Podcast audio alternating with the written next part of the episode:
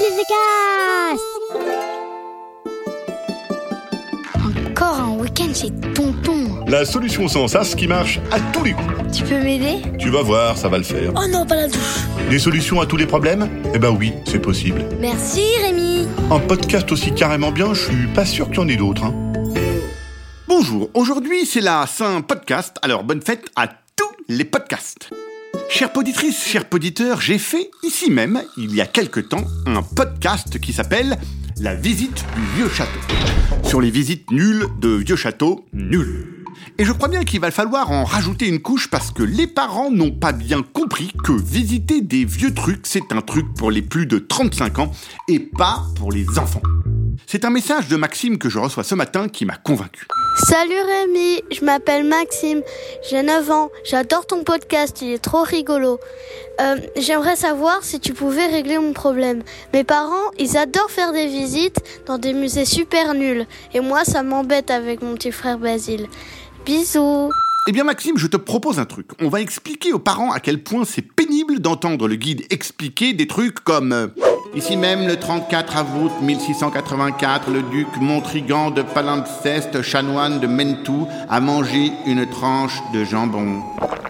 Suivez-moi, nous allons passer au jardin. Attention à la marche.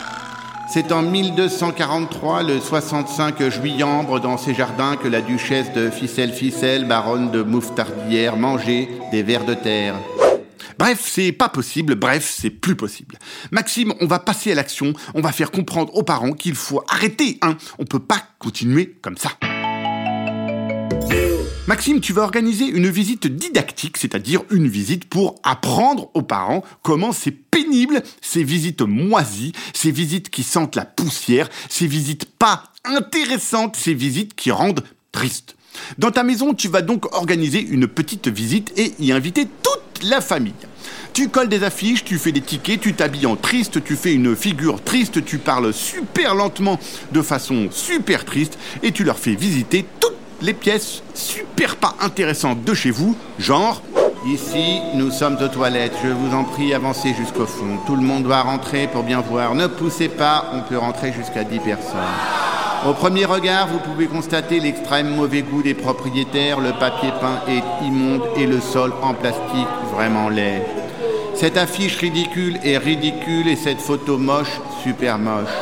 Sur votre droite, vous pouvez remarquer le dérouleur de papier toilette. Non, ne touchez pas, s'il vous plaît. Ici, vous avez des revues complètement nazes que personne ne lit. Ici, une brosse en plastique, mais je préfère pas vous expliquer à quoi elle sert. Nous allons maintenant, si vous le voulez bien, étudier la composition d'une feuille de papier toilette. Regardez les trois touches qui constituent sa structure, vous remarquerez la micro-perforation qui permettent de découper les feuilles quand la quantité désirée est atteinte. Il y a aussi un petit lavabo pour se rincer les mains, mais personne ne l'utilise parce que ça fout de l'eau partout et qu'il n'y a pas de serviette. Ne touchez à rien, j'ai dit.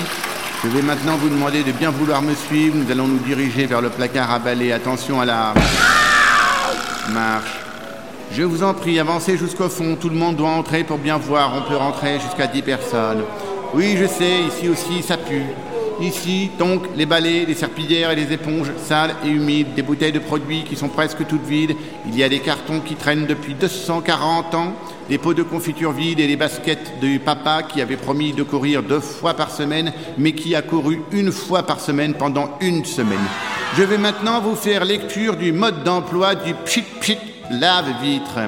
Bon, et là, Maxime, tu lis l'étiquette du pchit pchit lave-vitre et ça va durer 45 minutes. Mélange complexe à base d'alcool, de chlorure, de bendaclonium, de tensioactif. Parfum. Et pendant ces 45 minutes, les parents, ils vont se dire Dis, euh, chérie, ça va? Mais qu'est-ce qu'elle est pénible cette visite Ah ouais, hein, moi c'est pareil. hein. Qu'est-ce que je mens C'est horrible. Dire qu'on pourrait être en train de faire du vélo, de lire un bon bouquin, de faire des sandwichs aux chips ou d'aller à la piscine. Ou regarder un match de rugby ou, ou même rien faire dans le canapé. Non mais les visites pénibles, il faut qu'on arrête. Hein. Ah oui, oui, hein, je crois qu'on a bien compris la leçon. Pour les surfaces rentrant en contact avec les denrées alimentaires, rincées à l'eau potable. Voilà Maxime, tu vois, les parents, il faut leur faire vivre les situations pénibles, sinon ils veulent jamais croire les enfants. Ils sont comme ça, les adultes. Allez, merci qui Ah bah merci Rémi. Un podcast original, Billy de Cast.